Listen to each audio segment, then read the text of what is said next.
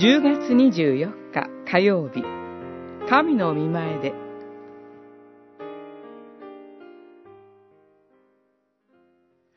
嘘をつく証人は罰を免れることはない。欺きの発言をすれば逃げおおせることはない。信玄19章5節嘘も方便という言い方がありますが、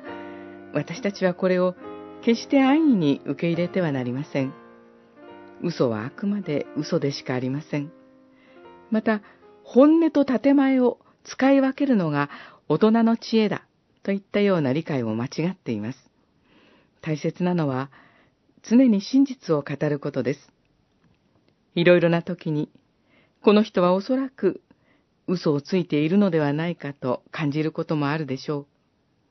真実が何よりも求められるはずの裁判や政治の場でも平気な顔をして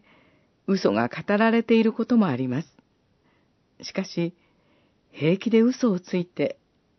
他人を無実の罪に陥れたり、自分の罰を逃れたりするような人は、心に何の恐れもないのでしょうか神に対する恐れはないのでしょうか問われるのは、あなたは本当に神の見前に生きているかそれであなたの両親は痛むことはないのかということです。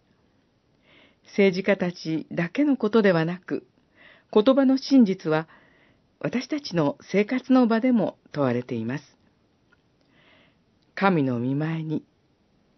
神を恐れ、神を愛して神に従っって生きる。そのように神の見前に生きることに徹する。